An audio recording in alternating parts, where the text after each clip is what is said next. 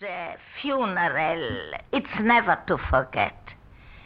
There is a wonderful sketch of Stefan Zweig, which was a very dear friend of mine. A sketch, he was no Zionist, but he only felt the greatness of Hertzl at the funeral. From all sides, thousands of Jews, as railways only powered out thousands of people. The funeral cortege was kilometers and kilometers.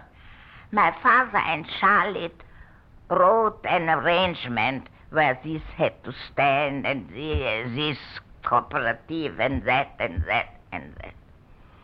And he said there he knew that he really was a king of the Jews. Your father was there, of course. My father, of course, was in Edlach all the time, and he...